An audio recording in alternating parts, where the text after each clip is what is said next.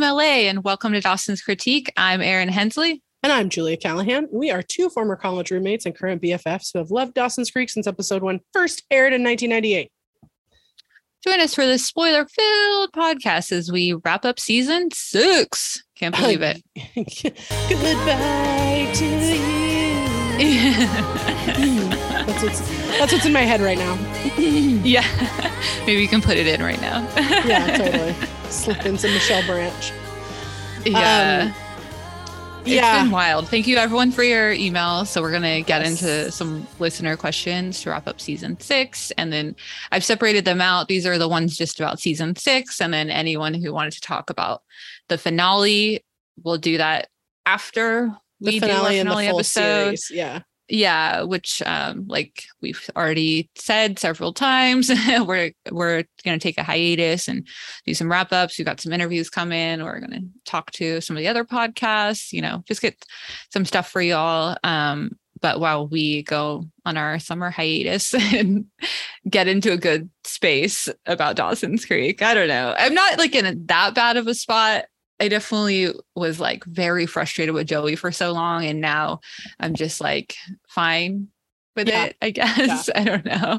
Um, and because we didn't have to like see a lot of the shitty characters, like the CJ, the Eddie, the Hudson for like the past like two weeks now, I'm like, oh, okay, this is better. Maybe this isn't the word. Yeah, yeah, yeah, totally. Yeah. Totally, totally. And I think, but I think you and I, you know, um, I don't know, we've said this, but like we just want a little break, a little respite. On Patreon, we're going to be doing um, some classic episodes along with some um, like movies, movies, that go along with them and things like that. Mm-hmm. So, you know, just to kind of get us back in the mood, um, to to remind us that like we really do love this show. And I think, you know, when we talk about the whole series, we can talk about some of the things that we see, you know, like it was the best of times, it was the worst of times, to quote yeah, my old pal Charles Dickens. Um, you know, or that, it like, was the best of times to quote Joey or in yes. the last episode. mm-hmm, exactly. um, but like you know that this show there is this kind of duality of like it is when it's good it's so good and when it's bad it's so bad. Yeah. Um and it's so so true. Yeah. It's so compelling to me. I'm like they get it so right and so wrong at so many times and like i, I don't know. I, I just find that endlessly fascinating and i think we'll meditate on that for the next like couple of weeks, you know, yeah. um, and just I don't know, find it so interesting. Um, no, same, totally same. And I think you know I really want to dig into it when we do our series wrap up um, after mm-hmm. the the series finale. Um, so you know I'm going to save some of my energy on that, but I do think it's fascinating. Yeah, no, I totally, I totally agree with you. Okay, so should we get into some questions? Yeah, yeah, yeah. Let's do it. Okay. All right. First one. This is from Karen. Congrats on almost finishing the show. You've done such a good job and deserve a long break after doing all six seasons of Dawson's Creek. Thank Love you. the insight you two brought to the show and how often you made me think about and see the show and some life things differently. As for the show, well, I feel like season six was a missed opportunity all around. Like you noted, there were some interesting stories that could have been played out. Like, what if Dawson and Pacey had to both wrestle with what it means to do their jobs?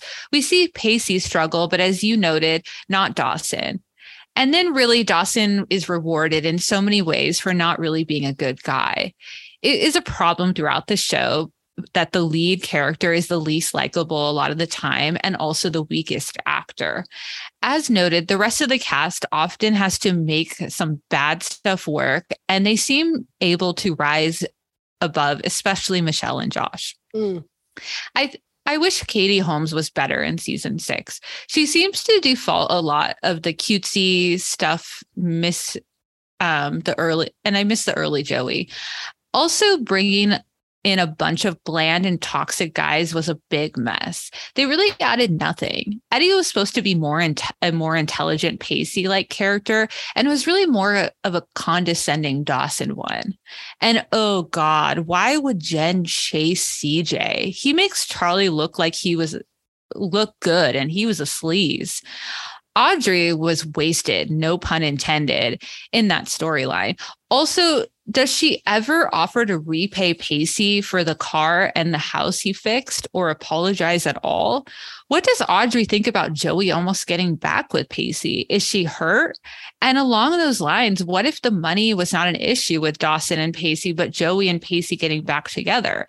Maybe Dawson could show growth and be okay with it. Instead, we get the same petulant guy who, while he can be mad about the money, he goes to 1000 once again, proves how he has zero perspective on anything, just nasty and cruel. Also, did he ask Pacey if he could tell the Miss Jacob storyline in this movie or in his movie? Or is he entitled to do it? Maybe Pacey does not want that out there.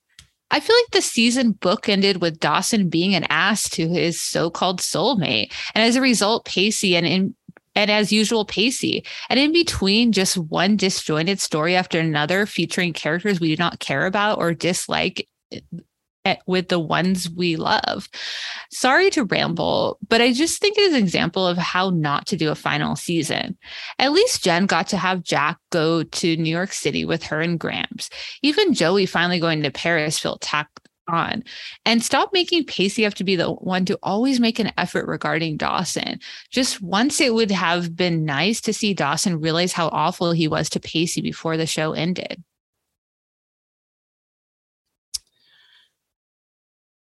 Yes. the answer is yes. Um, I mean, yeah, obviously, you know, a lot of those points are are points that we totally agree with and that like we've talked about.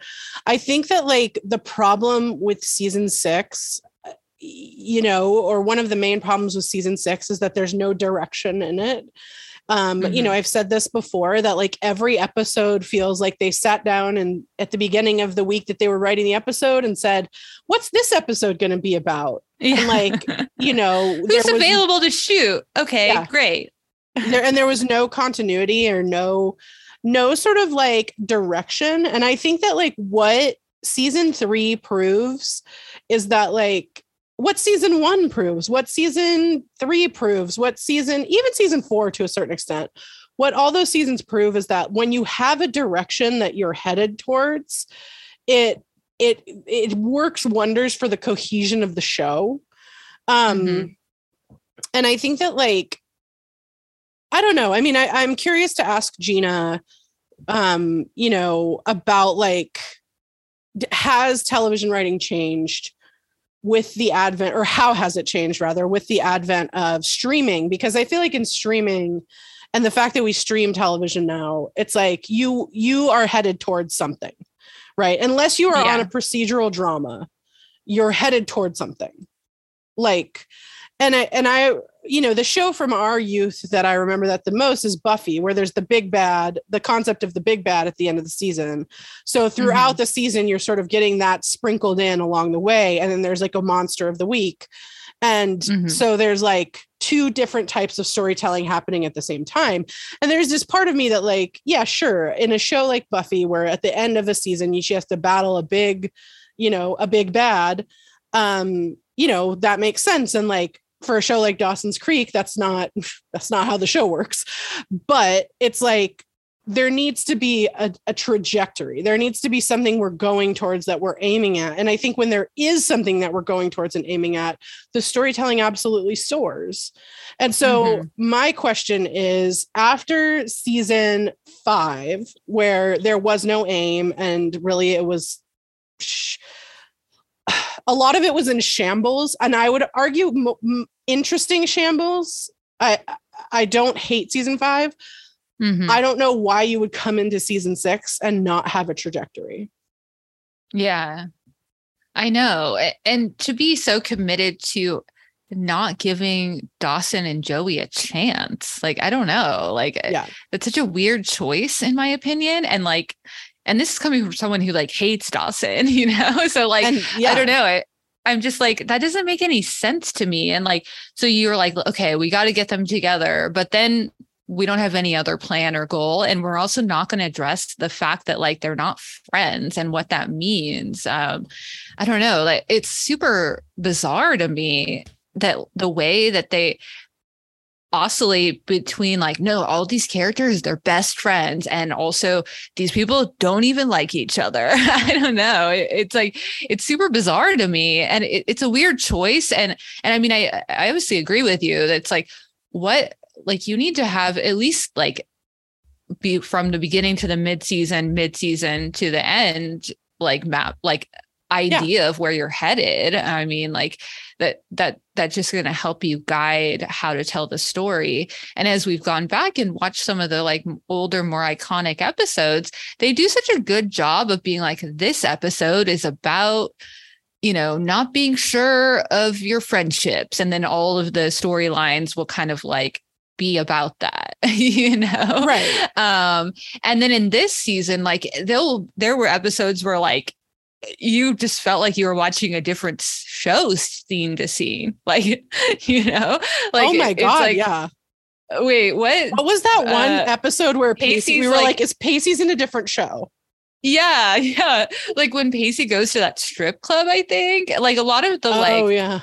or when he's at that like when um, he's in new orleans yeah, or th- there's also that episode where he meets Sadia and like, they like take him to the back yes. room and be like, "You're in charge of this account," and you're like, "Where? What is going on here? Like, what I think, are we watching?" I think that was the one where I was like, where we were like, "This is a different I was like, show." He, uh, yeah, all of a sudden we're in like some weird like dark Succession drama.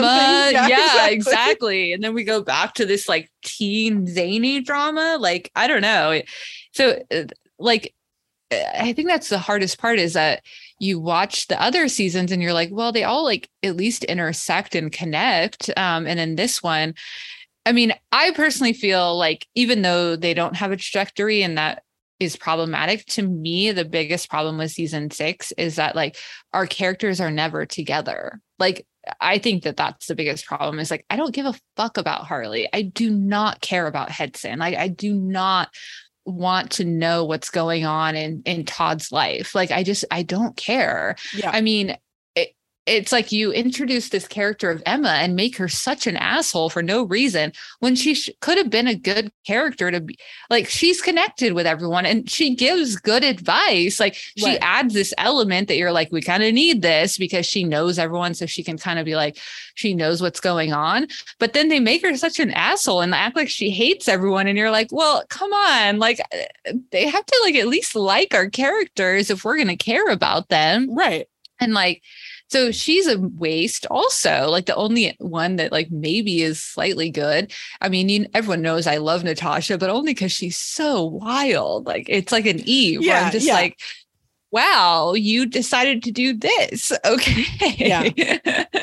like it's weird that they were like, you don't need for Dawson another Eve because that went over well. Like, I don't know.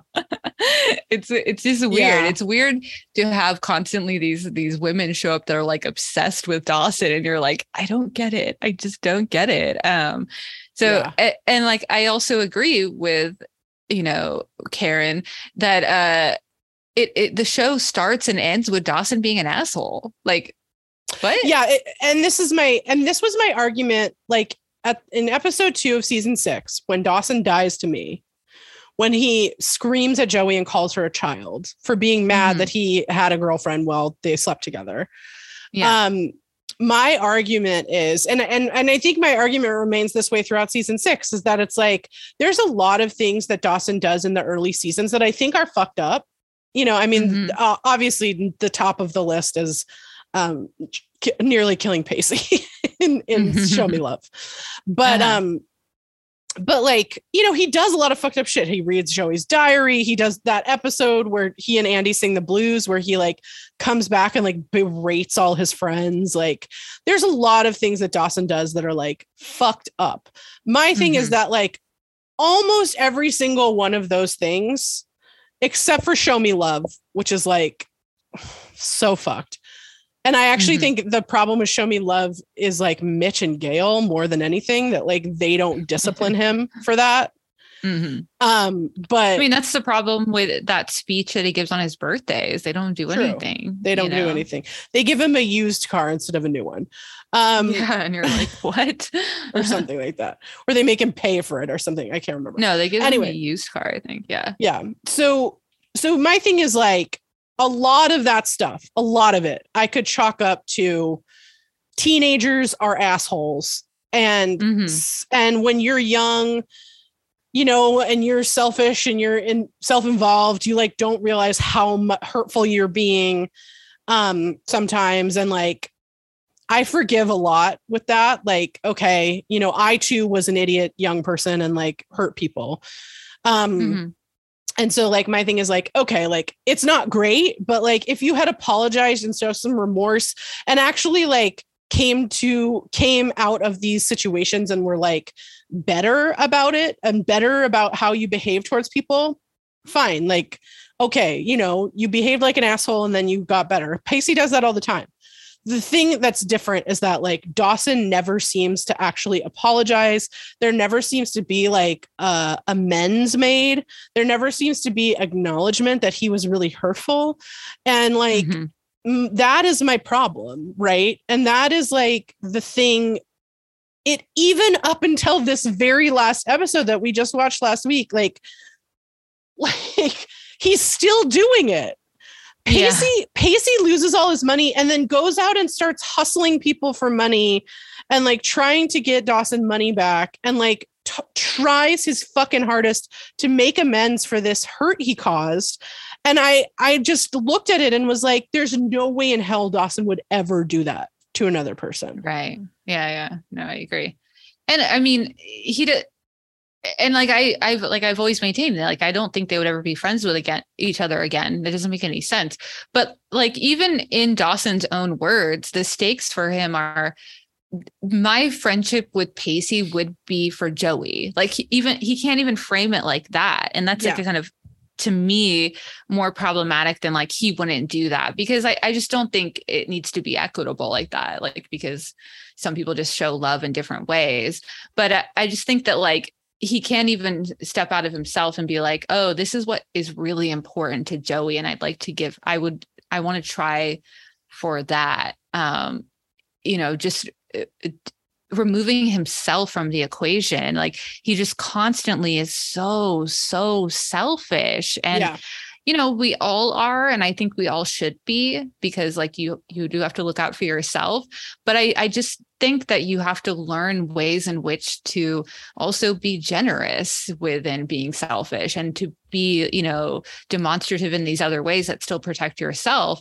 And like the way the show just upholds dawson as like the the benchmark of good guy when we just like don't see that on screen has always been my problem throughout. And it's Yeah. hard to see because on the one hand you're like well at least that's the character that's consistent. Like you know like i'll give you that but then on the other hand you're like i don't know. I, I actually do want growth. Like i just think that we see growth in season six from pacey. Like he finds himself a lot. I think even from jen where she like is able to acknowledge that like she's a different person now. And so new york will be a different experience for her this time. I, I think that's really cool and interesting story to see. And i think that you know even jack choosing to go to new york it's like him choosing this chosen family as well they're all in it together and i think that that's Mhm. really special too because you know that's something that that acceptance is something that he's looked for throughout the show um but I just think that like the characters of Dawson and Joey are like, what was the trajectory here? Like, what in what ways did they grow? And I think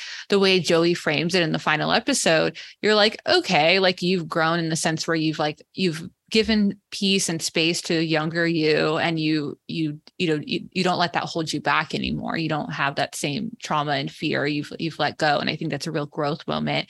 But i also like like we said i i, I don't think we actually saw that. So you're like well okay it feels a little bit like lip service. Well, and I, I Um, also think one of the most frustrating parts of Dawson is that we do see this growth in season five that we Mhm. see when he and Jen start dating, actually like a real deep growth where he's like mhm. much kinder and much like he thinks about her and they like have this like really nice relationship where you know he and they have these moments of like hardship like that you know where where she buys him the trapper keeper and stuff and he's like yeah. doesn't really love it. And like you know she, and and like they like live together immediately. And like you know they have that hard moment where she's kind of like i don't want you in here while i'm in here or like yeah. whatever. you know they have those like those couple Mhm. moments that like you have where you're just like Ugh, get away from me. I can't deal with you right now. And then it's like you know 10 minutes later you're like okay i'm sorry. I just am like having a time. Um but like you know we get to see all that great stuff where he's like kind and he comes at her with kindness and he comes at her with understanding you know and even when she's like saying hard things to him he's like i want to hear what you have to say and i'm like not coming at this like with anger immediately. And so we do see that change and that growth and then we snap right back to like selfish dick dawson and like it kind of makes it even worse. Do you know what i mean? And i Mhm. think for me that's why he dies to me in season six episode two because we had just seen all this great growth from him and then we snap right back to being an asshole and i'm like okay like we're done now. Mhm. thank you so much.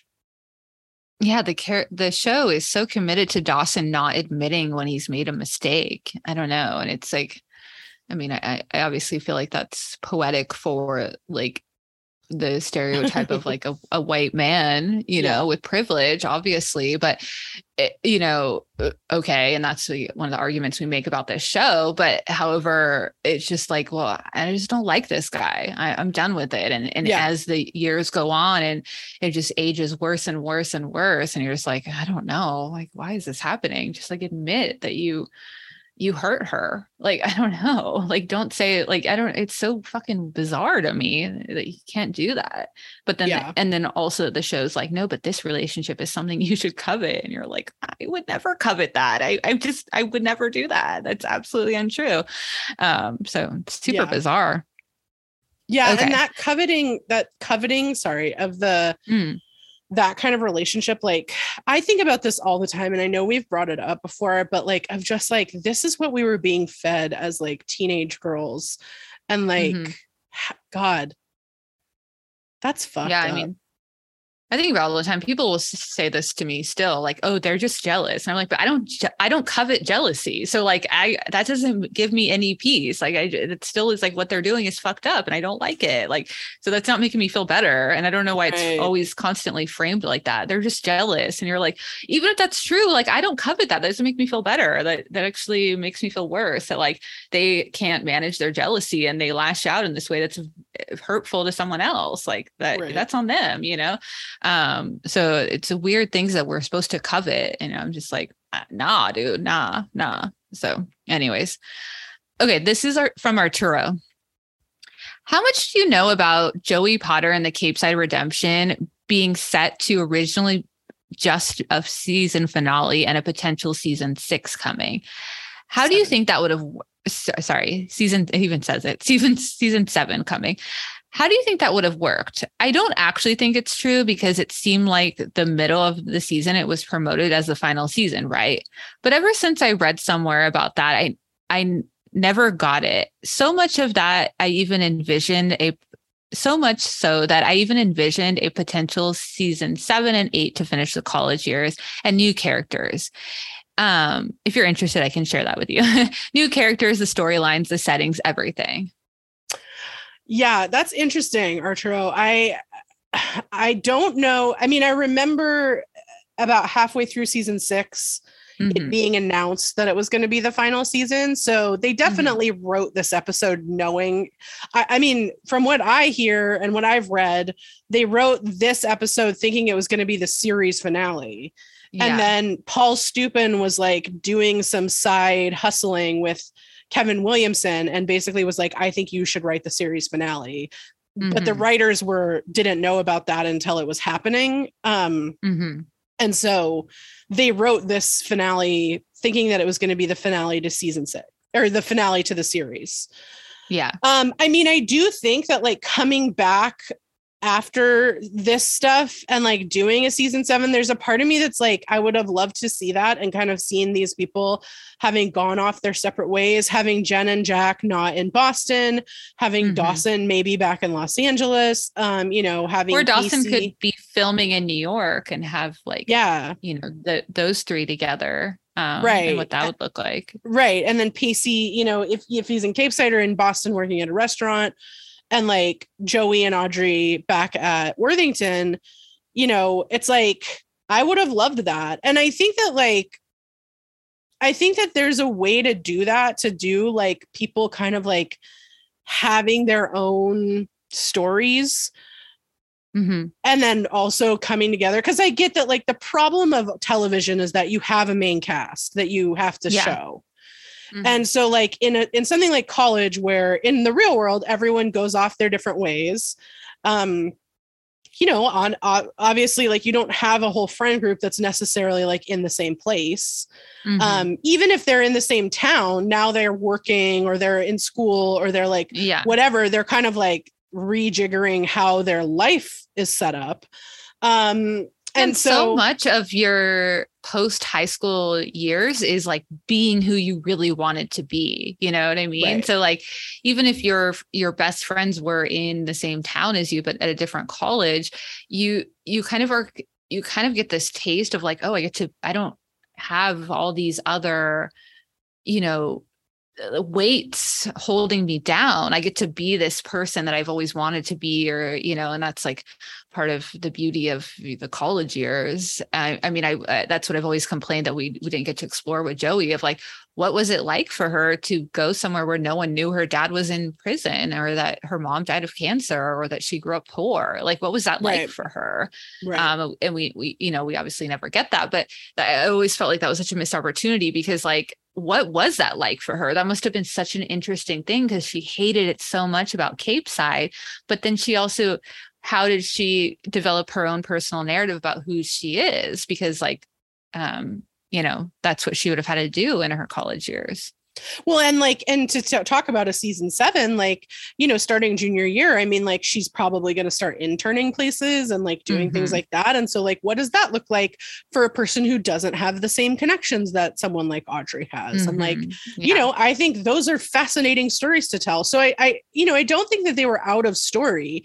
I think mm-hmm. that like somewhere in season four, you know, like, it, it was, it seems like it just was given up on that people were sick of it they were sick of this mm-hmm. and you know they still had multiple years left in their contract i mean i, I do know that they had a six year contract um, yeah, and so they were up for contract renewal. Yeah, they were up for contract renewal, and I they knew that the cast did not want to come back. Um, yeah. So so you know, I I think they went into season six assuming that it would be the last season, but it wasn't confirmed until about halfway through the season. So you know, I think I mean, I as a person who thinks about things like this, I would say sure. Are are there a million places you could go in season 7? Yeah, sure. Totally. Yeah. There are.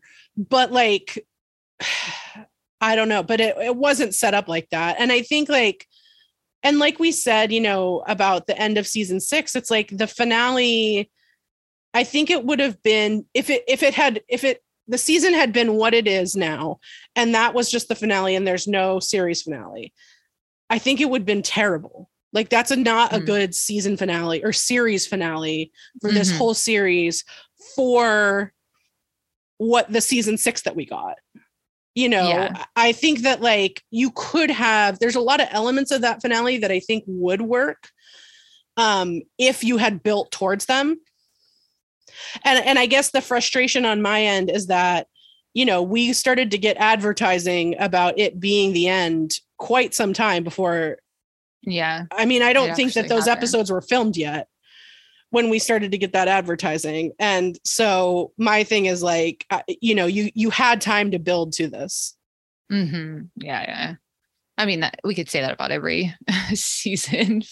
the season four finale, the season five finale, like they all kind of feel like they come out of nowhere. Yeah. Season four less so, but the season five one, you're like, whoa, whoa, what's going on here? Um, even yeah. though we loved that finale, but yeah, no, yeah, it's wild. It, it's like doesn't have anything to for me. like I do think this this finale, uh, Joey Potter and the Capeside Redemption, I do think it sets up the possibility of a season seven. Um, and like you know, I love these characters. So, like, on the one hand, you're like, yeah, of course, I would have loved to see more. But, like, I just, it's so exhausting and it's so hard. And, and they they've all seemed like it they all seem checked out and and so on the other hand you're like i i just think that it was done like the yeah the energy was done and and so like sometimes you just have to let things go um but I, I do of course think that there was more story to be told and I, it's such a weird place to end our characters like oh they're all 20 or 21 all right we're done you know and you're yeah, like they're sophomores in college bye you know on the one hand i do think that that once you turn 21 you in America, you can go to bars. So like that is like a logical place where your life will your life does totally change. Yes. You know, in terms of like your social life. Um yeah. But they don't really it's not like that's what they're trying to say. no, so no, no. I, yeah. I don't know. It's hard, but you know, so I was waffle back and forth. Would I have loved to see a season seven and them trying to like make the show better yeah but do i trust that that would have happened absolutely not so no. I, am kind of glad that we just ended it when we could and yeah, like feels like a mercy you know, exactly yeah. yeah um okay this is from grania I just wanted to say that your podcast has brought such joy to my life. I sound very melodramatic, but seriously, I listen to most of the podcasts out on walks and I and I will be head nodding, laughing, and smiling, and occasionally having tears in my eyes. I have loved listening to your takes on the show and all the listeners' viewpoints and questions. I feel like many of us listening have learned a lot. I'm sure you both have learned so much about people and their struggles, similar and dissimilar to your own issues. Lots of people have very individual problems, but many themes that the show explores people deal with in their lifetimes. God, how the world has changed since the beginning of this podcast. Who knew? I'm genuinely so sad it's coming to an end. I know season five and six have been tough to get through. And I just want to say thank you for battling through for listeners. I would have I wouldn't have had the patience. I couldn't watch Downtown Crossing all the way through. So bravo. As Fair. someone who, yeah, as someone who could massively relate to a number of the characters, I'm grateful the way you gave space and time to analyze the feelings and thoughts of the characters, more so than the writers. Unfortunately, I think sometimes the audience are more invested in characters and cast and the showrunners and writers. The cast was pretty checked out by the end too, but I can't blame them. It's a job and people become jaded and don't remember what it was like to be 16 and don't necessarily have vested interest in what the characters do and say by season 6. Obviously, you have many writers and directors that come in at a storyline and the characters from their viewpoints and, and changes the plot. I think we got some crazy I think we got some crazy split personality moments for our care with our characters.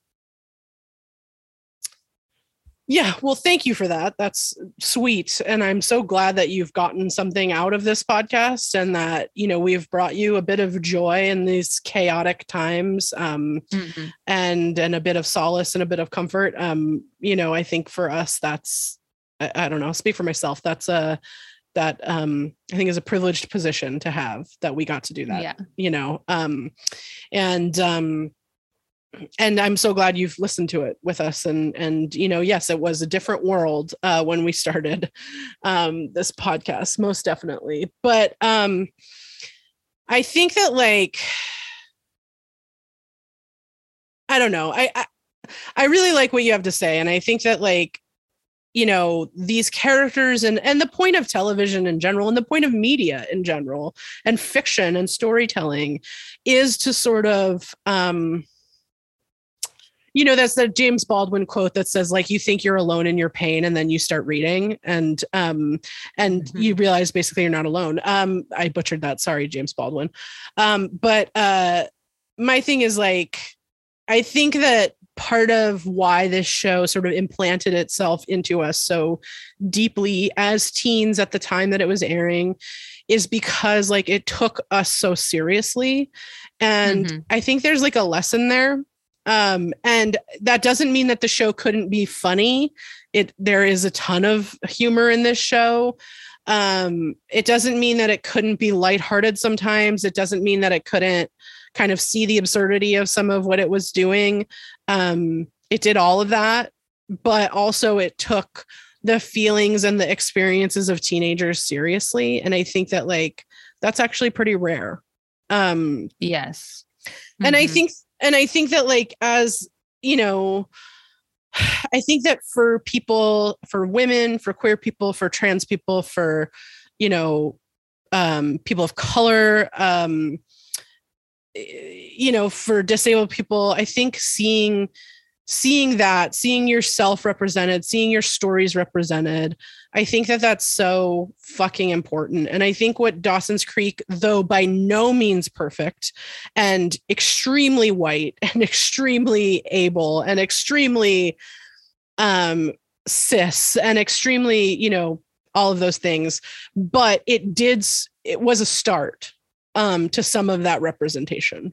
And I think mm-hmm. that like that felt really important and i think it still feels really important to look at like not just how far we've come from dawson's creek but also like these early these early representations i think are always important to think about and talk about and so a character like jack you know a character like joey who got to be kind of um not always not always the most pleasant girl you know a character like mm-hmm. jen who got to be a slut. And yes, there's a lot wrong with how Jen is represented, but also like I do think that like a lot of people have come around to be like, and myself included, that like Jen maybe is the best character on this show.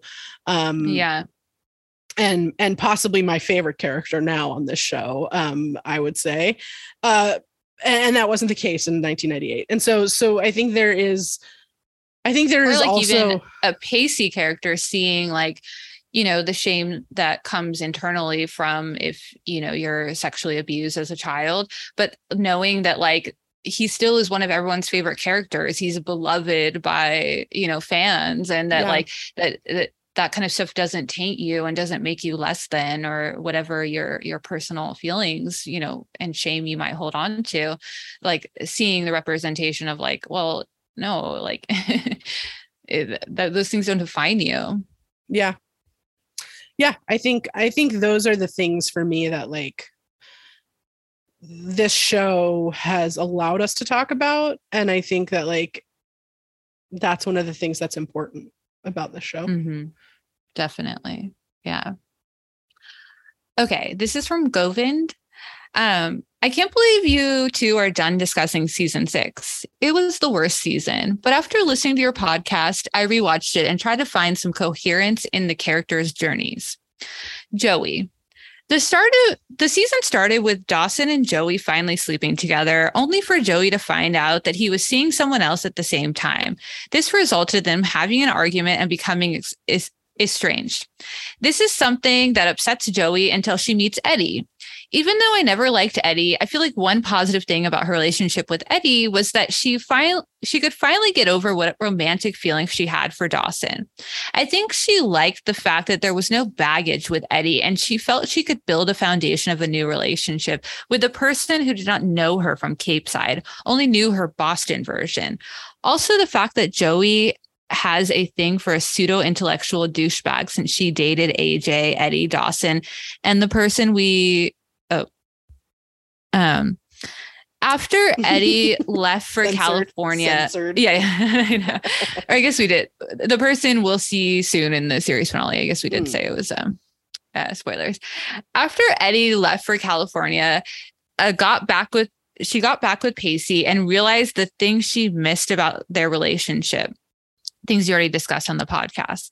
The best parts of Clean and Sober Castaways, that was then, and Sex and Violence were when they showed Pacey and Joey explore an adult relationship that doesn't involve Dawson, which is very similar to how they first fell in love in season three, because Dawson never thought they could fall for each other and left them alone until the longest day. When Eddie returns, Joey decides to break things up with Pacey because being with Eddie is much easier She feels that if Pacey and her got back together again, it would be a repetition of what happened earlier when they had to ask for Dawson's approval. And then, even though he, quote, freed her to date Pacey, he continued to act as a roadblock, which combined with Pacey's insecurities and fears led to their relationship to end. Hmm. When the Eddie chapter finally ends, we get the Pacey Dawson conflict, which opens old wounds.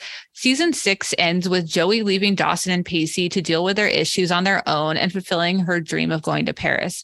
The first time she makes a major life decision without thinking about how Dawson would react and without Pacey there to support her if you exclude her decision to go to Worthington. The smile Joey and Pacey give each other towards the end of Joey Potter and the Capeside Redemption shows that Pacey acknowledges what she's doing. At the end of season six, Joey believes that she has resolved all the issues of her past and she can start fresh. She hasn't resolved her feelings about a certain someone, which sets up the series finale perfectly. Pacey, in season five, Pacey was finally free from his family's abuses and academic pressures he faced in season four. He had more worries, which is why we saw him live day to he had no more worries which is why we saw him live day to day that did not end well for him as he lost his job at the restaurant and he also got involved in an ugly mess season 5 ended with Audrey and him deciding to spend the summer in California and season 6 began with him being glad that their summer was over i feel this was because Pacey was feeling guilty about living off Audrey's money for the entire summer we see that in we see this in a scene with Audrey at the hotel in the season premiere. This is why Pacey decides to become a stockbroker to make enough money so he doesn't need to depend on anyone anymore and so others can depend on him. You guys have spoken about a savior complex. Mm. Unfortunately, Audrey doesn't understand this sudden change and they break up. During season six, we see Pacey excelling at his job, but we also see him miss aspects of his old life. Turns out it wasn't aspects, just one person. He realized he wasn't over Joey. And when he got together with Joey, he felt like their relationship would would last since things were going well from him professionally. He mm. felt that they broke up earlier because he was insecure and was a quote loser. I also think he felt guilty that he wasn't him that gave Joey the money for Worthington. Hmm. When Dawson asks him to multiply his money, he believes that if he succeeds in doing so, he can finally earn Dawson's respect, which might help him get back with Joey. Hmm because he knows Joey wants that, you know. Anyways, yeah. after Pacey and Joey break up, Pacey bottles up his emotions and tries to move on. But then the step attack disaster happens, which is the last straw, as it was the last thing Pacey had to look forward to. When he punches Rich in for not lending him the money, he is not only venting his frustration of failing Dawson, he is also letting his emotions about breaking up with Joey after breaking up with Joey. This is why he finally gives it back to Dawson, where he he again accuses Pacey of quote going behind his back and seducing Joey. In your podcast, both of you always ask why Joey is so forgiving of Dawson and why Pacey still calls Dawson his best friend. I think it is because Dawson's house was an escape for both Joey and Pacey from their lives, which gives the title Dawson's Creek a whole new meaning because it signifies what the creek and that house beside it meant to all of Dawson's friends, including Jen and Jack, as their lives also changed after moving there. I also feel it was because the reason why Joey and Pacey disliked each other in season one, it's because they were both competing for Dawson's attention since they were kids. Pacey was jealous of the special relationship between Dawson and Joey, and Joey was jealous of the relationship, the, the guy friendship between Dawson and Pacey. This is why I buy into the Pacey Joey love story. They have so much in common, more than they realize. I also disagree with the idea that Joey doesn't didn't deserve Pacey. In all of Pacey's lowest moments, from the Miss Jacobs scandal to the time he loses Dawson's mo- money, Joey was always there. Been Joey has always been there supporting him. Joey was the most likable when she was looking out for Pacey. During the Valentine's Day massacre episode in early parts of season four when she realized the mistake she made organizing his birthday at the Witter house. We see Joey um, making an effort to make sure Pacey doesn't get hurt, but also calling him out when he's behaving badly. I love the Pacey Andy relationship too, but I felt like Andy had too many problems on her plate to overcome, and she couldn't get to know Pacey entirely. I would have written Dawson, Jen, and Jack's season six journey, but it was really hard to make sense of what they were doing. Why was Jen dating CJ? Why did Dawson decide to make the same movie again? Why did Jack behave the way he did with David? Okay, that's a lot to digest. Yeah. um Yeah, I mean I I mean, I agree. Why was Jen dating CJ? Like we don't know. We don't Sure, get it. We don't understand.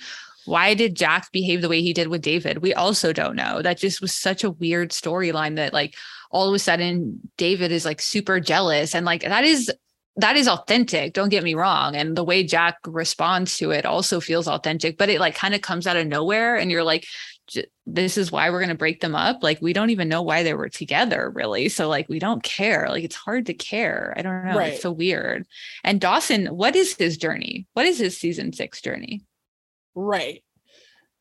Right. I mean, I think that's the problem, right? I mean, yes, yes. Um, I'm sorry, what's this person's name? Go- govid COVID has like laid COVID. out what happens in this journey, but like uh, it does feel like these are just random things that happen. There's not like a cohesive narrative for like, you know, here's where Joey or Pacey or Dawson are going. Like, it seems like there was maybe a faint idea of that, but like it wasn't really executed all that well. Do you know yeah what i I feel like pacey does have a storyline the whole season i actually do but the uh, joey everyone else you're like what the fuck is going on? Right. you know what i mean? and like I do i do know what you mean. I do know what you mean. And i think that like you know they it's like i can see where the effort is in certain ways right? Like um like the pacey storyline with the like stockbroker stuff. Like you can kind of see okay they want pacey to have this like moral quandary. But like Mhm. then what? You know what i mean? Like okay Yeah. like and he does have a moral quandary but then like we don't i don't know we don't see anything or i don't yeah, it's just and like, you're like you see it being messy in the sense where he is oscillating back and forth with like the allure of the money and being like, no, I can be fine with that. And then also like, am I fine with that? And like it, Right. it feels true, but it's so boring and messy and not enough to sustain a whole season that that's why you don't care. And because it is the only storyline that actually has a season long trajectory, it feels disjointed with the other storylines where all of a sudden you're like, what is going on here? I mean, I guess Right. like the only other series season long trajectory is like with these shitty characters like Jen and CJ. Well, I fucking hate CJ. So like, and I don't understand why they're together. So this is dumb. You know, Joey and Hetson, like this is actually painful to watch and outright bullshit. And I, I like, I cannot engage with this. And like, this is the, the se- season long where we're supposed to, this is her story of losing, you know, making peace with a little girl and, and growing up. And it, it just like, why? Why is it because this grown adult is torturing her that then she's able to make peace with a little girl and then grow up like that? No, no, no, you know? well, and, then her we and get- eddie yeah and then we get Dawson and and Todd where like we don't really see any like I don't Growth. understand what his growth is. He his growth is to again make the same movie we've already seen it made and like every scene we see him with him in this season I feel like we've already seen before. Like oh, he's making a movie about his childhood. Well, we saw that in the whole of season 2. Oh, he's fighting with Do- uh, Pacey on his back porch. Well, we saw that in season 3. So like um where what is the point of this you know um yeah yeah and and like we've said multiple times there's one thing to like be to like I, I love a good parallel i love a good callback i love you know if you really like make it pack a punch of like you know we we see where this came from and like oof oof when you put those scenes side by side like it hurts yeah or it feel oh my god or it's so romantic or it feels so great or whatever it's like Yeah. the it's like the pacey joey permission to come aboard permission granted where Yeah. like in season three where like they do it in episode four or whatever in home movies Uh-huh. like and then at the end of the In the finale, when yeah, like Uh-huh. when he does it again, you're just like, oh my god! I know. and then when they do it in season five, it's you know, it's like Yeah, yeah. a- another. You know, it's it's just one of those things where like, oh god, it just lights you on fire when it happens, and like. Mhm. I think that there's a way that they could have done those things, right? The Pacey Joey Dawson fighting on the back porch, like Yeah, I I think we made- all I wish mean, we they were talked about fighting about, them being together, like about Dawson finding out again that Joey and and Pacey, Pacey got together. back together. Like I, I just like what you had the perfect parallel already set up, and then and for you like fucked it up. yeah, and then for like them to either be like, well, we're not friends with Dawson anymore, or like Dawson, you just need to get over this. Like you need to Yeah. like Joey, Joey to finally be like. Dawson, we've already tried this. You are my only one night stand. We cannot be together. And if you can't be okay with that, like we can't be friends. Yeah. It's like, why doesn't she ever issue him an ultimatum? I mean, God, great question. Great question. So I don't know. Yeah, I, I, I mean, I I think that's know. what we're what we've uh, obviously probably every qu- answer is going to be like there was no trajectory and it doesn't make sense and like it's sad that the only one is this weird storyline with Pacey being morally conflicted about being a stockbroker and it's like everyone just like we all hate that storyline it doesn't make any Well, it's just it's boring and on top of that, like Jen and Jack like get absolute pittance, and like Mhm. and Audrey, like they all get Yeah. just nothing. And there's so much of these episodes that are just filled up with shit we don't care about, and then we don't get anything about Jack, Jen, and Audrey. And like Mhm. that, I mean, that's unforgivable. It's unforgivable. It's particularly unforgivable in the final season of a TV show. Yeah, I, I totally agree with you. Know. yeah. Okay, this is from Eric. I'm going to be frank. I think season six is absolute garbage besides Clean and Sober and Castaways. the fact that's that, fair. that I know is like, I probably agree with that. Tough, The fact- yeah. the fact that Joey and Eddie are the main couple of the season really sucks. I'm Mm. not against Joey dating other people who aren't Dawson and Pacey. However, Eddie is just trash and ends up being one of the worst characters of the series. I really don't care about Pacey's stockbroker story, even though Joshua Jackson is a wonderful actor. Our poor Jen gets stuck with the worst hairdo of the series and that asshole CJ. Remind me again why they had to ruin Dawson and Jen in season five? Oh, that's right. So Dawson and Joey could fuck one night and not talk the rest of the season. Natasha was the best part of Dawson's storyline. Eric, you're my soul brother. like, oh my God. Natasha was the best part of Dawson's storyline this season. Sadly, she doesn't stay. I know, like, come on. Yeah. Um, the Pacey Joey revisit was very important for the series finale, but watching Joey dump Pacey for a guy that leaves a note to break up with her, are you for the kidding me? third time to I break up with her for the third time. I, I know, cannot that was stress like- that enough.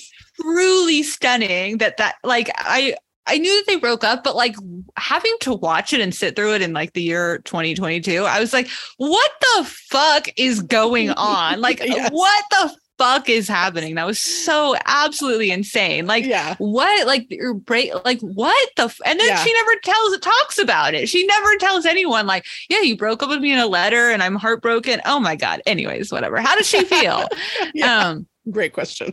Jack jack and david weren't developed enough for me to care about them. Hard same Yeah. the audrey storyline was done very poorly and what the fuck was jack osbourne doing on the show a lot of the main cast hardly interacted and more awful mentors everywhere you look. Even Grams got stuck with CJ's asshole uncle, though her having cancer was very sad. Emma was pretty worthless as a character. When it was announced this was the last season, I wasn't sad about it. If season seven was going to be like this, no, thank you. Yeah. So, in closing, season six is my least favorite season. Castaways was so magical, but sadly, it couldn't save this train wreck of a season. Season five wasn't great, but I still think it was better. I think you both, thank you both for doing um, the best you could of trying to make sense of these horrific episodes. I know it wasn't easy, but I, but we love you all for doing it. P.S. I hope Eddie ended up alone and miserable. hard same. Um, I was just thinking during when you were talking when you were reading that, like what if Joey had like legit dated someone in season 5 and kind of like Mhm. had the same realization that Dawson has about Natasha like it's okay to just like kind of casually date someone or date someone and Mhm. be exclusive and not be like fucking head over heels in love with them like Well, I think that's what we're supposed to think what happened with Charlie, but it it's it it doesn't. But it I- I, didn't. I think that was the the message that we were supposed to get. And I, I you know, when we all look about it, we're like, just fuck that guy and don't care. Why are they acting like he's all in love with her? Like, and, and why are we supposed to believe him when all we know about him is he's a sketchy liar? So like, I I never in believed him when he, yeah yeah, I never believed him when he was like, Joey, I love you. I'm going to change my life for you. And I was like, well, this is just part of his like manipulation, like thing Yeah, that rodeo. he does. Yeah. You know? Yeah. Like, Totally. so whatever. And, but like, then the takeaway wasn't that like, you know, I mean, gratefully she, she breaks up with him, but it wasn't that like, oh yeah, you could just like, I, like we never got this story of like I had sex with someone I didn't love and I never thought I'd be able to do that. Because she does outright say that in in um you know Florida Tango like I could never fuck someone I didn't love. And, and that's fine. I'm not judging people at all. No Like, no no I no think no you no no no. That's to know your boundaries about sex. But I would have loved to see that journey for her like you know and like yeah. the way that they then all of a sudden in season six bring back the like she can't talk about sex. Like it would have felt more if if we had seen her having this complicated relationship with sex more so than than it, it's actually portrayed you know what i mean like i, I I don't agree. know I agree. And my thing was like, look, in season five, if she had like come to Boston, if if after if after like Dawson's dad dies and he's like, I don't want to see you, like it's painful for me to see Mhm. you, she kind of like moves on and like actually starts dating someone her age and like whatever. And then like that's kind of part of the explanation for why she doesn't melt down about Pacey and Audrey. You know, that like Mhm. she's also moved on and is seeing someone else and like, okay, like it's not great that you're dating my roommate, but like whatever, like, you know, we're moving on. That I would have really liked that. And then in season six, like her making her way back towards both Dawson and Pacey at various times would seem Mhm. like more like, okay, like she, you know, she tried that thing and like didn't love it or whatever. Mhm. Like, and now she, you know, oh, she has this chance with Dawson at the end of, you know, at the beginning of season six. Like, okay. And then, oh, that didn't work. And then it, towards the end of season f- six, it's like, oh, she has this chance with Pacey. Like, okay. Mhm. and whether or not that works, like, fine. You know, but I just think that, like, the fact that they don't let Joey really, like, truly date anyone that's not Mhm. Dawson or Pacey in love with or like totally in love with her for like i don't know because even eddie is like instantly like in love with her like when he she goes and talks to him after he disappears and he's like i love you and you're like that literally came out of nowhere like Yeah. what i don't know like what is like, happening You guys, you, like you guys hated each other, and I'm listen. I'm here for a friend, an enemies to lovers storyline. Like I'm 100 percent here for it. I'll take that trope any day. So like you hated each other, and then you slowly came towards each other and realized that you actually like each other, and then you slept together, and then something bad happened with the test because of course it's Mhm. Dawson's Creek and women can't just have sex; they must be yeah punished for that. yeah Um, but then like he it's like you're sleeping together for like what a few weeks and then it's Christmas, right? Yeah. Is like sort of what we're supposed to think is like, Yeah. yeah, they're they're like they're in a they're like in a They're- situation. they say. like date for like three weeks max and then he like totally ghosts her in this really horrific way right. And then he comes brought him home for fucking Christmas. So Right. And- wild. Right, right. It, I mean, it is wild. When you say it out loud, it's even more wild. But then he comes back and says he's in love with her. And I'm like, I'm sorry. I do not buy that. And I don't like, and I don't think that this is like the way to go. Well, I also don't know why they had to break up when he went to LA. Like the way that they act is like, well, he left, and you're like, you could have just stayed together. Like, I what? Like, I don't know. And then the way, like, it didn't really make sense what was going on. That like, well, we have to break up. He's in LA, and you're like, I, I just don't think 19 year olds would do that. We're like, our love will survive. We'll make it work. And Yeah, then like, yeah. you know, they break up later, obviously. yeah, But yeah. but like I don't know, that didn't really make sense. And then Yeah. like so when he comes back, you're like, get this guy the fuck out of my life. Like I I can't. Yeah. A hundred percent. And the fact that they, I mean, again, you know, we've said it before, but the fact that they break up like three fucking times, like the Mhm. fact that like I mean the fact that it's not over when he leaves. And I just I I have so many questions about like why? Why would you do that? Like there can be other reasons. What if there's, you know, what if like he loses his job and now like she's got to go to Worcester every you know anytime she Mhm. wants to see him or he's got to drive into Boston and it's like or what if he just broke know. up with her instead of ghosting her? If he's like, I, I this is have too to move. I gotta. I have I- to move. I'm poor and I I I can't fuck with you anymore. Like and Yeah. you know, and, and lashes out at her and is fucked up, but like at least tells her like we're done, you know, Yeah. instead of like ghosting her and this and just abandoning her. Um Yeah. and like again, I just like don't know why they had to break up when he goes to LA. That doesn't make any sense to me. Like I, I mean, like of course it makes sense to me as an adult. Like I understand, but at the same time, you're like, if we're supposed to buy that they're this great love story, like couldn't they make it work? Like what? I don't know.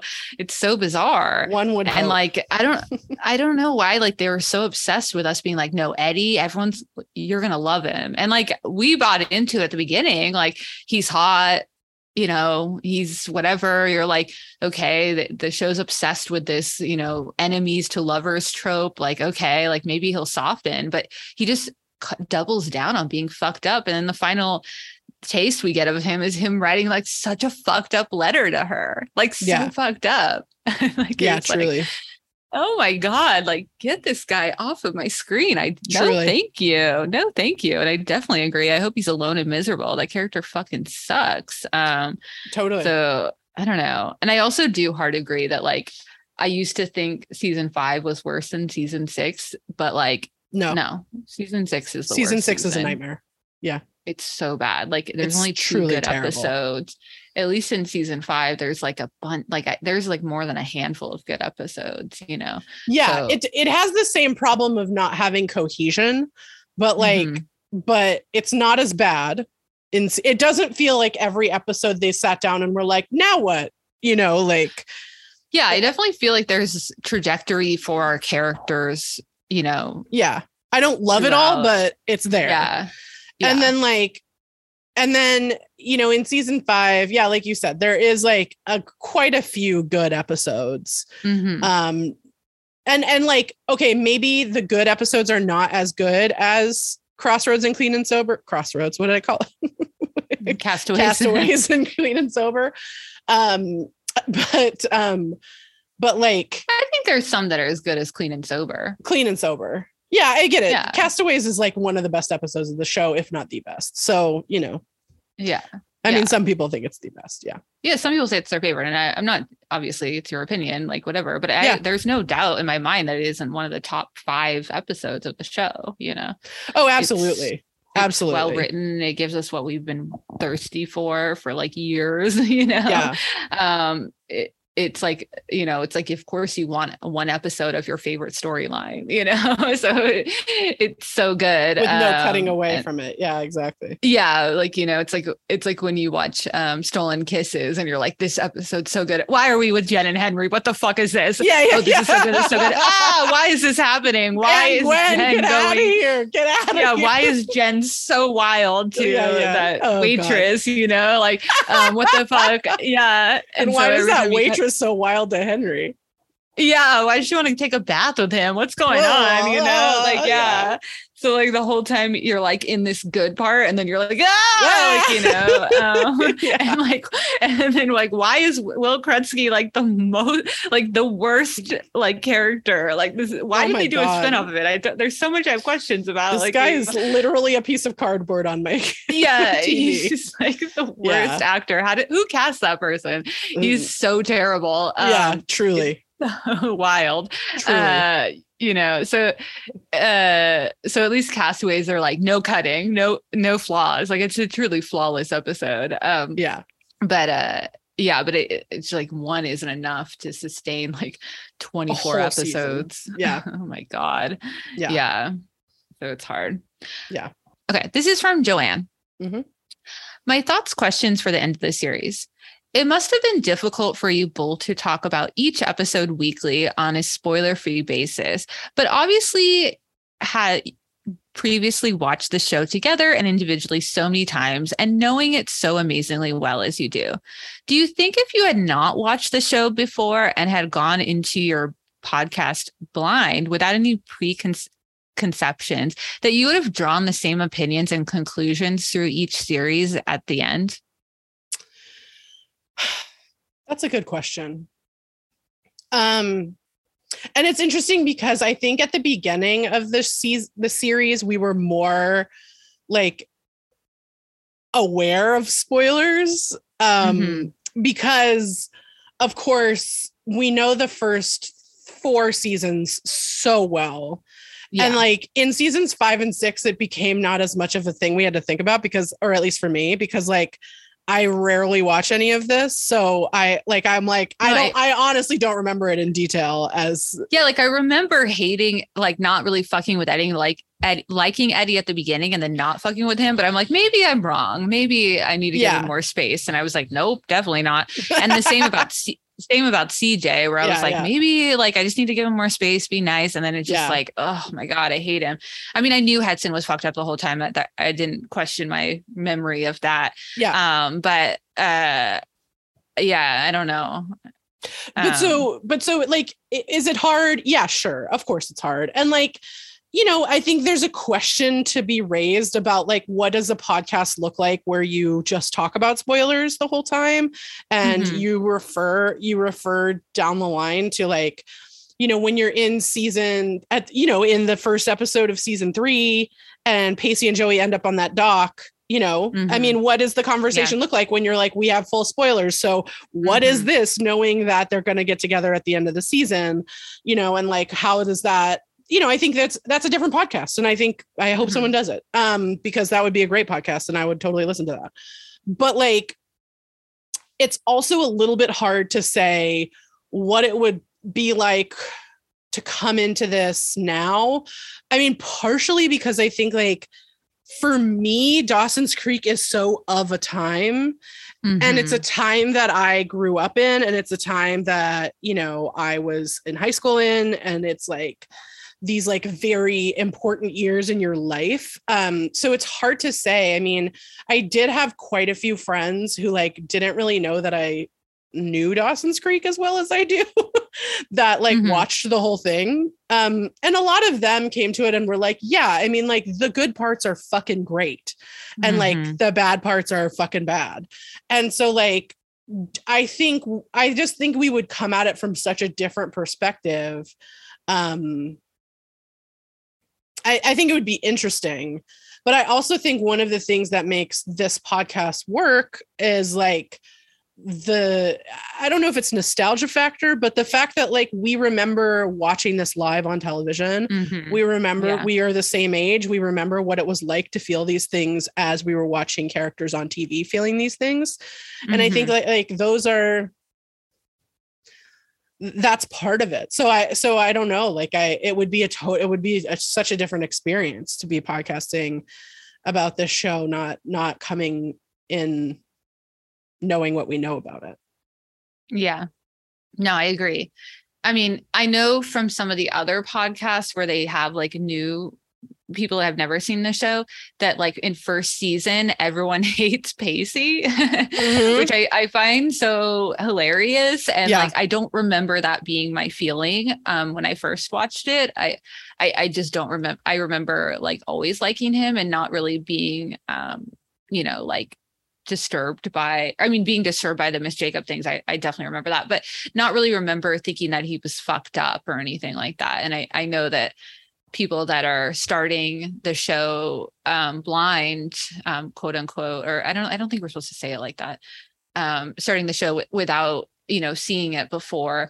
Um, they uh they really hate him so i wonder yeah. if we would have that opinion um i i think that we like i said with season six i knew that i hated a lot of the characters but i still was like no maybe you don't remember it right or maybe you'll feel differently because i knew a lot of people had been messaging us for a while like i can't wait till you get to eddie. I can't wait to hear what you th- say about eddie. And i was like i remember hating him. Like sounds like you really love him. Like oh this is so interesting. So you know i, I definitely wanted to approach it and I think we talked about it in our season five wrap up that we wanted to like really approach the like new characters from like, okay, what are they like?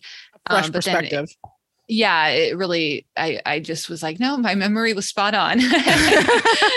no, I, definitely I was not wrong about that. Um mm-hmm. so I, I don't know. So as a result of that experience, I kind of feel like a lot of our conclusions would have been very similar to what we had you know um, on the podcast knowing what happens uh, because given that experience would be the only you know um, point in which we could compare um, so i don't know i i guess that's it i I feel like we probably I don't know because I do think all all of the ones that I've listened to where they don't they have someone who they haven't seen it they still all love Jen. So I just think we all walk away being like, God, Jen, why are they so fucked up to her? She's such a good yeah. character, you know?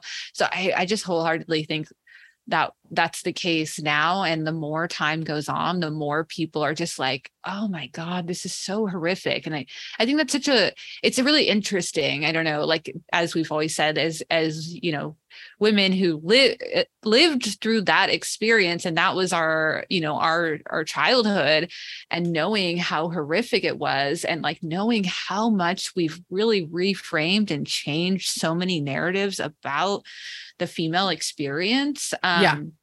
Is like it, it's like i don't know it's it's hard to explain how it feels it's like you feel happy that it's not as bad but then also sad that it was so bad you know what i mean yeah yeah yeah yeah um and and, and so, i think i think you know i'll speak for myself and some culpability and like oh that's what i felt and that's what i thought and that's what i was that's mm-hmm. how i mm-hmm. was trained to think and mm-hmm. i think that mm-hmm. there's like you know I mean, I think part of growing up and part of part of being a grown up is saying like, you know, hey, like I grew up in a society that felt this way about people, mm-hmm. about women, about whatever, queer people, about fat people, about, you know, um black people, about people of color in general, you know, like I grew up in a society that felt this way and so obviously I'm not immune to the society's feelings about this and like that doesn't mm-hmm. mean that they're right and i think you know some ownership of that i mean i think for me my my sort of my sort of journey with jen over the years like to me that's like really interesting of like i hated jen when dawson's creek aired mm. um I think by seasons like five, six, I kind of liked her a little bit more. But like, I was like, you know, I went with what the show wanted me to do, which was to hate Jen because Jen was in the way of Dawson and Joey and mm-hmm. and i think that like watching it now the amount of empathy and the amount of sympathy that i have for jen and like what a great character i think she is um i really like think that that's fascinating and sometimes that's hard to look at and it's hard to be like you know, I could be fucked up to women sometimes. And I like really got Joey and Joey, you know, even in the last episode when she's like makes that dig about Christy Livingstone and being like, you know, surgically, surgically enhanced. enhanced. It's like mm-hmm. it's like I, there is a time in my life where I absolutely would have made that joke and and absolutely felt and thought that way and like I don't anymore, but like that took work. And so like mm-hmm. I think it's like this double-edged sword. Rick on the one hand you're like I'm so glad I've worked through that and past that and I don't feel that way anymore. And on the other hand you're like god how fucked is it that I thought that at all?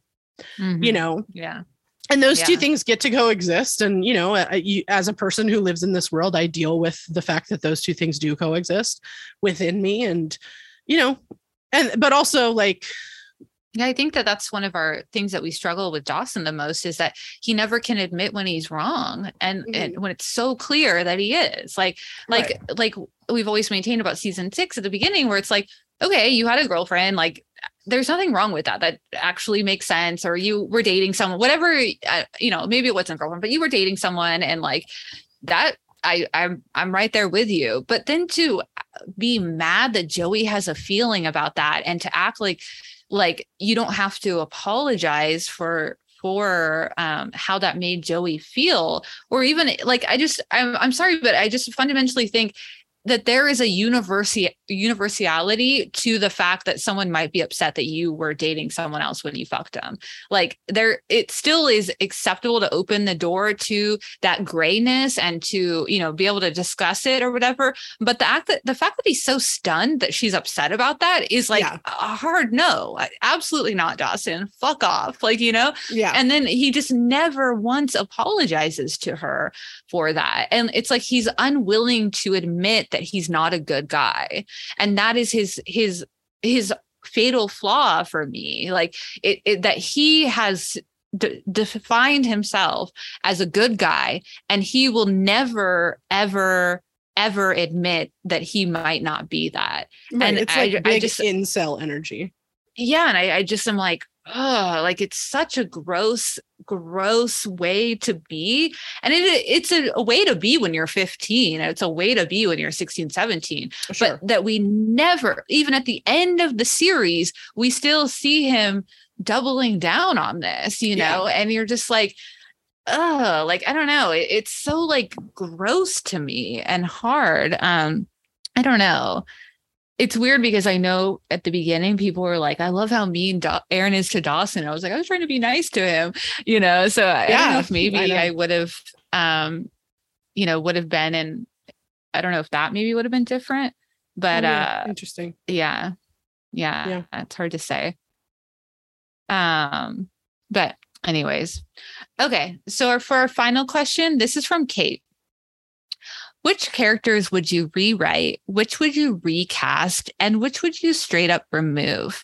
Obviously, there are multiple options for all, but the goal is to pick just one for each ca- category if you can. I would rewrite Dawson. hmm No, would I recast Dawson or rewrite Dawson? That's the I would re. I personally would recast him. He's in my recast for sure. Yeah, I, yeah. I think that like I've I've always maintained that like some of the things he says, I think the choices James Van Der Beek makes, James Van Der Beek is quick to anger and and and very intense anger. And I think that's why um the Joshua Jackson we like more because he he he adds a, a softness to everything. Um and I, you know, I always say like at the anti-prom when Dawson's like, How could you do this to me? Like I understand how he's feeling, but like, what if it was a softer, like, how could you do this to me? Like, and and like a one single tear falls down. Like, you know how many Mhm. times Pacey has a one tear, and you're like, oh Ugh. my god. that one tear So- in fucking longest. Is it longest day? Ugh. No.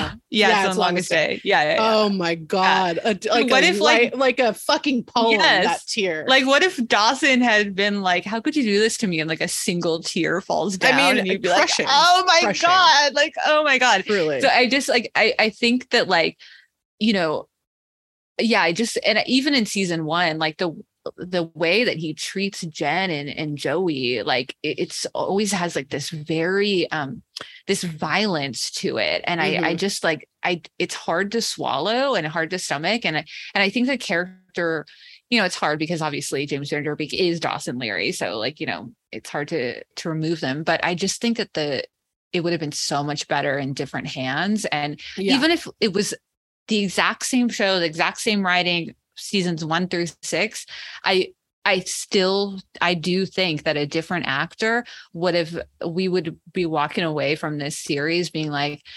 man, I feel bad for everyone. yeah, yeah, yeah. Instead of just being like fuck Dawson, you know. Yeah, So yeah. I, I know for sure I would recast him. yeah, I would probably rewrite Joey.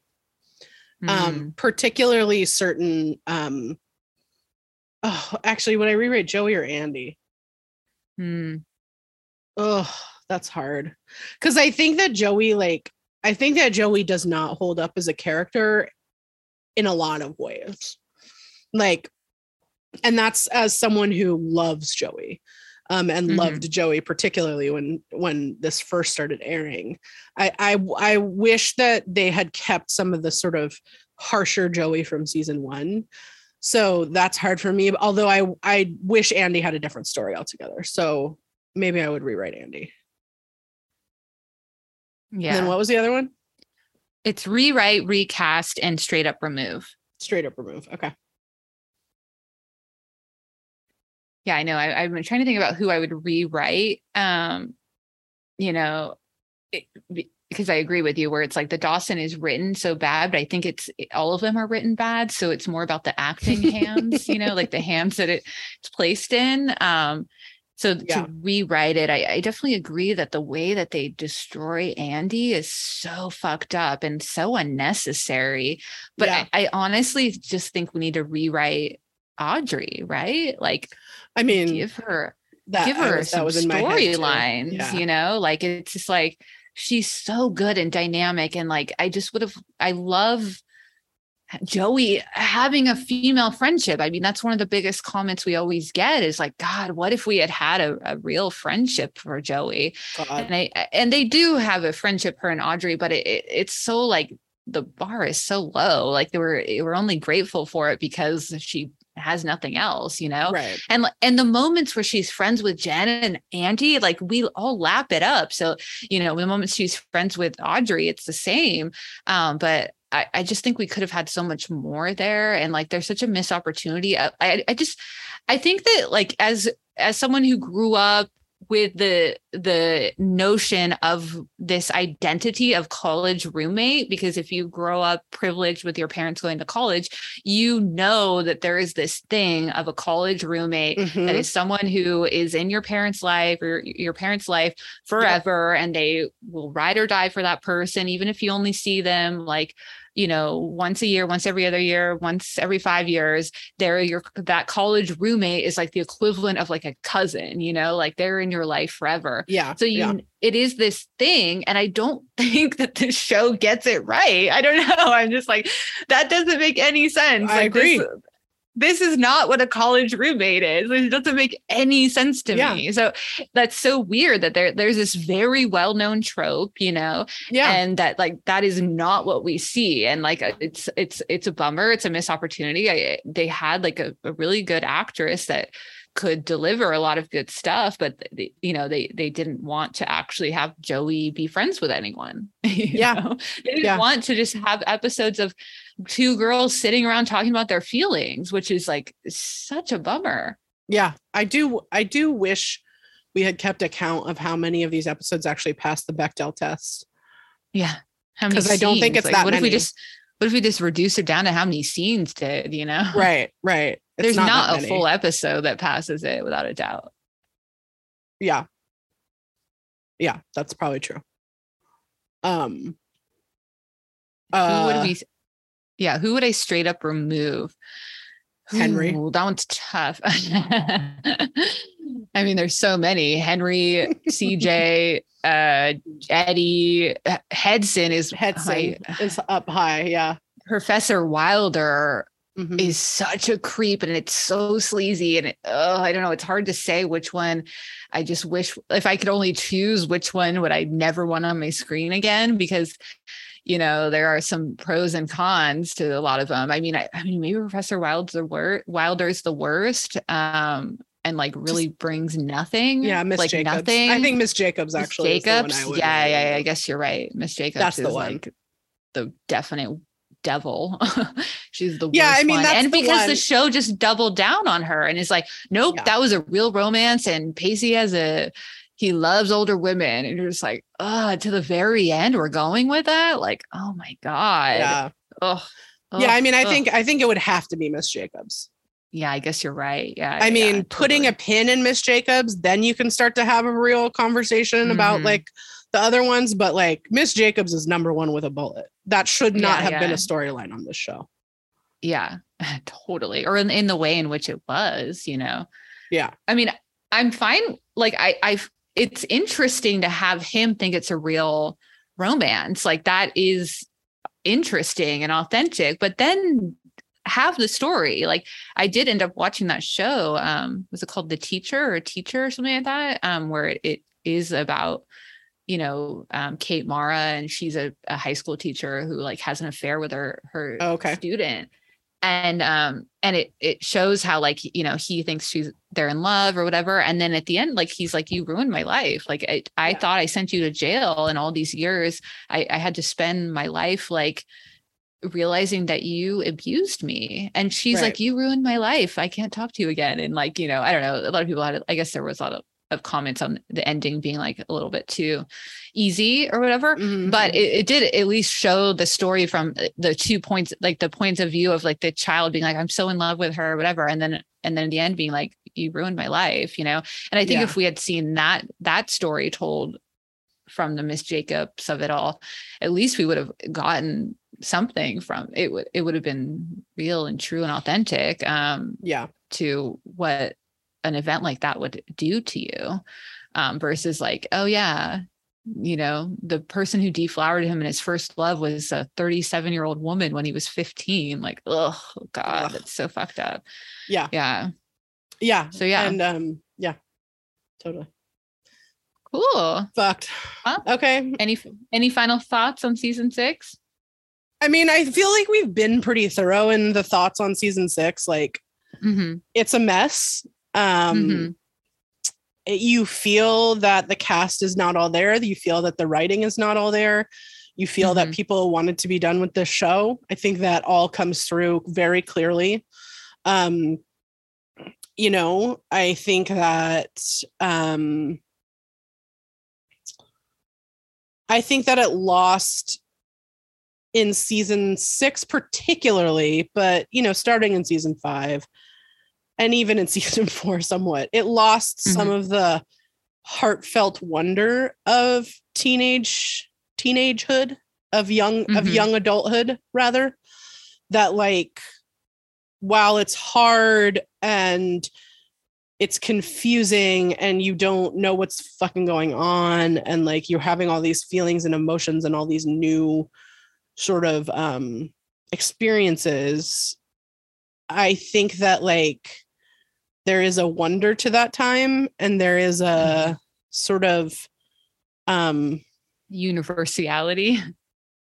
Yeah like like things just happen. It's like it's like the reason i love i love a movie that takes place all in one night You Mm, know, I we're like- a movie like that. Mhm. and i think that like when i think back on that time in my life there are so many nights that are like all of this happened in one night Mhm. um Mhm. and i feel yeah, that's like why everyone loves the all nighter. That's one of the top episodes for people. I mean, it's Right. a really good episode, but it, it's because Right. that, that is a, a thing that you do when you're a teen. You have whether not like you go to someone's house and study all night, but there is a time where you do something all night, and it, it's something that really sticks with you. So that feeling And that- that nostalgia for that feeling is is very real. and that feeling of like like i'm thinking about a specific night that i'm sure you somewhat remember um that we had where like it was like we were doing something at our house and then we walked Mhm. downtown and we went to a bar there and we like and we like went to the drugstore to pick up like water or something and like had an adventure in the drugstore and then like Mhm. had an adventure at the bar and then had an adventure on the way home and there's like yeah. you know, like half the story. I feel like so many of the stories we tell. I've I, Jen once was like telling was like, oh, I she was hanging out with you and Aaron, and she was like, oh, they told me all these stories, and I was like, those stories all happened in the same night, and like, and I think that like. But I think, and what I'm trying to get at is like, I think there is something about that. And we were what 21 at the time, um, and there's something about that age and being that young where it's like it's just like there are those times when it's adventure after adventure and so like i think the beginning of dawson's creek sort of had that to it that energy to it of like youthful adventure where like you know we have that episode where jenna and dawson go skinny dipping and we have the Mhm. episode where like I mean, the one where like Joey is like drawing Jack naked and he like tells her about sex through the same art, which is episode. it's the same The episode, same episode of the skinny dipping. the gayest thing ever that he's like, let me tell you about sex through art metaphor. I know. I've Um, been trying to come up with a good a good way to do that for merch. Like, you know, do it, Yeah. do it, whatever. How It's do we- how do we describe this journey? a but A Georgia. I do O'Keeffe want I'm like, do I get a Georgia O'Keeffe photo and be like, sex is the warmth of a Georgia O'Keeffe or something like that? I don't know. I, I I'm working on it, but I, I, I, have a few absolutely I- that shirt. I know it's like I want a whole like series, you know, Yeah. of all the Mhm. things he says. But yeah, maybe that'll Yeah. be dropping soon. totally. But you know, it's like it's like those that sort of energy i think that the show really had it in the first three and a half seasons i think the 1st half Mhm. of season four had it too and then i think the energy just fell off this cliff of like Mhm. of darkness and and and you know season five we got some more lighter stuff but like they had sort of lost a lot of that energy by then and season six it's like it it should have all this energy because like there is so much going on but like it's just like so little of it is with our characters and none of them are talking to each other and yeah, so it, in some ways feels like a time jump happened because like all of our characters are like already successful. I don't know. Like Dawson Yeah. and Pacey feel like five years have passed. Like, you know, like Dawson's Yeah. like directing reshoots for a movie. Like what? I don't know. Well, and like my thing is like I, I there's a part of me that's like, you know, I would have loved to have seen Dawson like in the next year of film school. And like, okay, what does Mhm. Dawson, what does year two of film school look like? You know, how does Dawson, as he looks for a career in the arts, um, you know, I mean, I think that's really fascinating, right? And like, and I think there's a fascinating conversation to be had about like him being like, I can do whatever I want because I have, you know, a family situation that will like float me if I don't have any Mhm. money. And Joey Yeah. being like, that must be Mhm. nice. Because I think that's really real too, right? Like, I Mhm. think, you know, I've had so many conversations with friends who, like, we grew up in different socioeconomic classes. And I'm like, yeah, I get to work in publishing because I had a safety net. Um, yeah, yeah, yeah. and I think that's yeah. fucked up. I mean, don't get me wrong. Yeah. I, I think it's fucked up, but like that is true. That Yeah. like I, the reason that I get that- to work in that is fucked up, but you are not fucked up, is the whole thing. Like it's Right. about framing that conversation of like, it's fucked up that society exists like that, that there isn't a univer- a mandatory minimum wage, you know, like or living wage or, yeah, you know, a UBI or, uh, you know, more Yeah. safety nets. But like, just because of what you do with your privilege, it, you know, like it's like, well, I don't know what you want me to say about that, you know? Yeah. Yeah. But so, but so you know, I think those would have been interesting stories. I think there there's a lot to have be- said. I you know, so I do wish, kind of wish that Dawson had stayed in in Boston um, and been in film school, and you know, maybe he can Mhm. still be apart from his friends. You know, Yeah. Boston's a big city. it's like he goes to a different college than they do. Like they could have just stayed with that, but you know, whatever. And then like, you know, I don't know. I just think I think there's just so many missteps in season six. Um, it's just hard to it's hard to find that joy. It's hard to find that like Mhm. zest for life um that like a lot of the other seasons even if the characters are going through hard shit a lot of the seasons still like there's a teenage sensibility about them that's really like drives you through you know Mhm.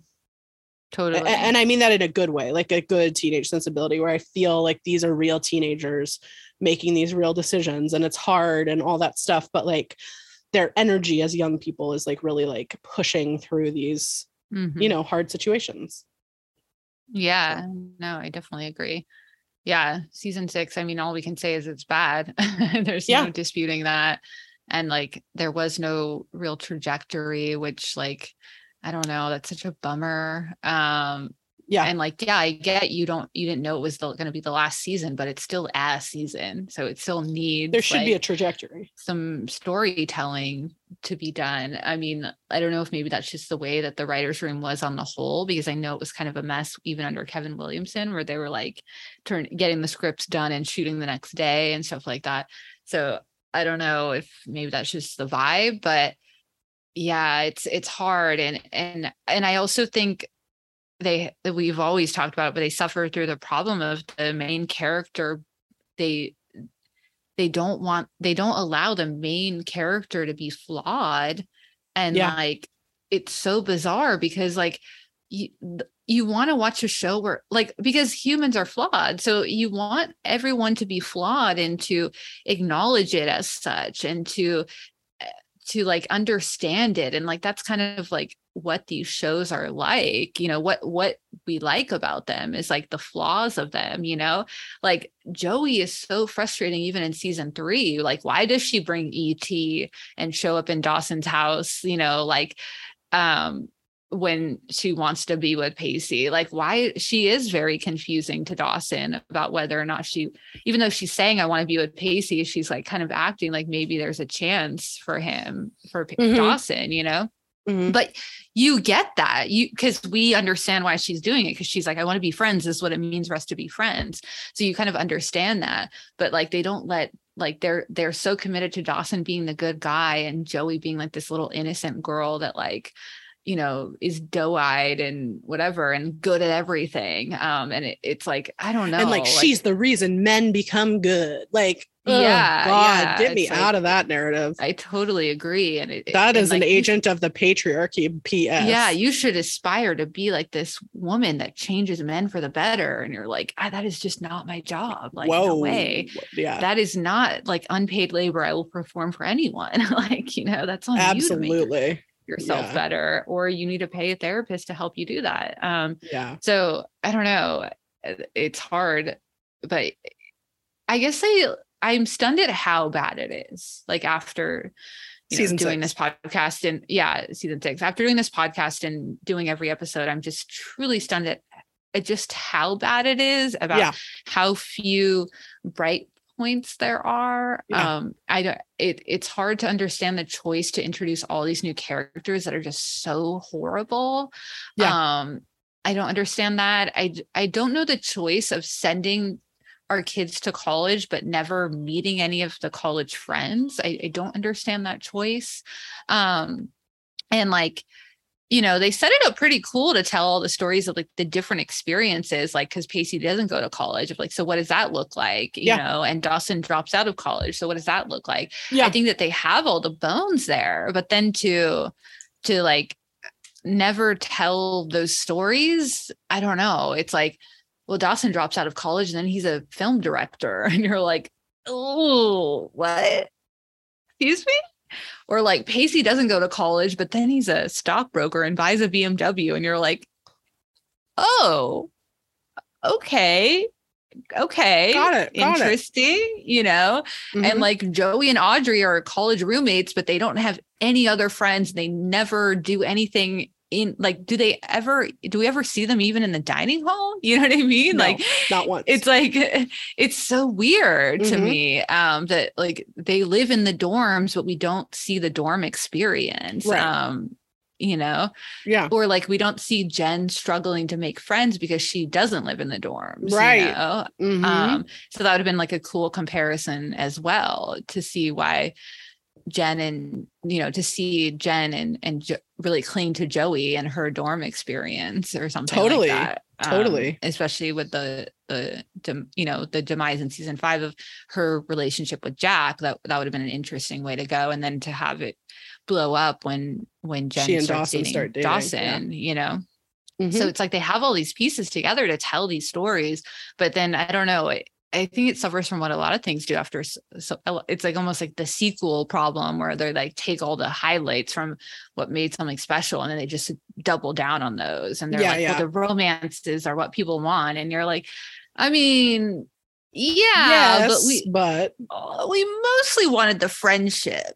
Like, you know, like, I don't know. We kind of were here for the friendships um, and the, the complicatedness of those the romances are just a part of life in a way, you know, but the friendships are what makes it special and interesting. Yeah. I remember like when Twilight came out and I worked at Book Soup and parents would come in and be like, what should I my kid loved Twilight and read everything in it and what should they read now? And I was always like Pride and Prejudice. Like mm. they your kid likes the romance. So like, mm-hmm. you know, give them the thing that they want and given like the it, they don't care about the vampires. They care about like this bond between two people. And i think it's the same thing right? As it's like we don't need the triangle. We the thing that's so great about season three is the bond between these characters. And in season three it's working firing on all cylinders to have mm-hmm. you know the friendships and like the di- and like what this does ripple through this friend group right? Like that's that is the thing that's great and so, mm-hmm. like, the fact that what you did was you just doubled down on this weirdo triangle and like kept making us come back to it and like didn't ever then acknowledge the ripple through the friend group. Right. Mhm. Like even with Jen and Dawson starting to date, it's like Dawson. I you know, have that one episode. we have one episode where we acknowledge that like this would cause a big stir. And then like Mhm. psh, that's it. Yeah. And then Joey like goes wild on Jen in the hundredth episode. And you're like, what the fuck? Like, oh my God. I know. Um, no, I agree. I, I mean, I think part of for me, what I really love about season three, I mean, is that like this love sto- this rejiggering of of the love story also means that Joey has to befriend Jen, you know, because she can't talk to Dawson or Pacey about what's going on. And Right. she's kind of looking around like, oh shit, I need more friend. I can't and I talk can't to talk Andy. to Andy. Yeah. Yeah. So then that like pushes her towards a friendship with Jen, which we've been we were been thirsty Dying for, Yeah. you know? And so you get to these really beautiful moments between the two of them. And then like you kind of wish that we and then even in, in season four, episode one, when when Jen's like dish girl, like Yeah, did, did you, you do fuck? it? You know? And you're just like, I love this energy. I love it. But Mhm. then they like decide not to pursue that that friendship. And it's so it's so disappointing. Um and like, you know, obviously right on Andy off and Andy is sorely missed. Um for the rest of the series, in my opinion, but at least the, in season four. yeah. So I don't know. It, it's like it's interest. It's I, I think it's at its Dawson's Creek is at its peak when they're talking about how these things affect your friendships at when you're at a time in your life where your friendships just are your whole world, Are everything. are everything to you I agree. and like that is one of the special things about this time in your life your friendships are so so important to you Yeah. in this way that is like you know is like no other um and Yeah. so that's what you know why there's all these, these stakes there because you're like well what if we're not friends anymore um right. because you you know friend breakups are so hard um and you know i i don't know it's so interesting like maybe everyone in the writers rooms were just too far removed from that point in their life to remember that or i'm not really sure but super Yeah. fascinating Yeah. I yeah agree. Agree. yeah cool, Cool. Well Well, season six we did yeah, it get get us your questions about the whole series and your you know your Mhm. thoughts on the entire series um like we Mhm. said after we do the finale in in a while um we'll do a, a series wrap up um where we talk about the Mhm. series itself so get us those questions anything else you have to say you know let us know um and enjoy we're gonna for the next few weeks we're gonna be doing some interviews some um you know conversations with different people who you know you might have heard about on the show um Mhm. you know trying to get some interviews with some writers and and other people who have things to say about dawson's creek so we're bringing that to you um and then we will when we know kind of all that's coming we'll announce the date for the finale um Yeah.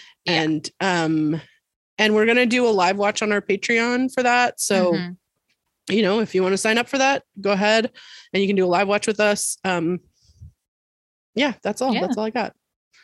exactly yeah, Yeah. but thank you everyone for being here sticking it out Yeah. you know it's bittersweet for everyone that we're you know ending soon but you know we all Yeah, knew it was we're here coming for a bit. We're here for a bit longer. yeah but we're gonna hang out for a little bit longer um Yeah. and yeah um as always black lives matter defund the police stop asian hate honor our treaties water is life. We stand with all unions that protect the rights of the working class. Police unions are not true unions. They work against the working class.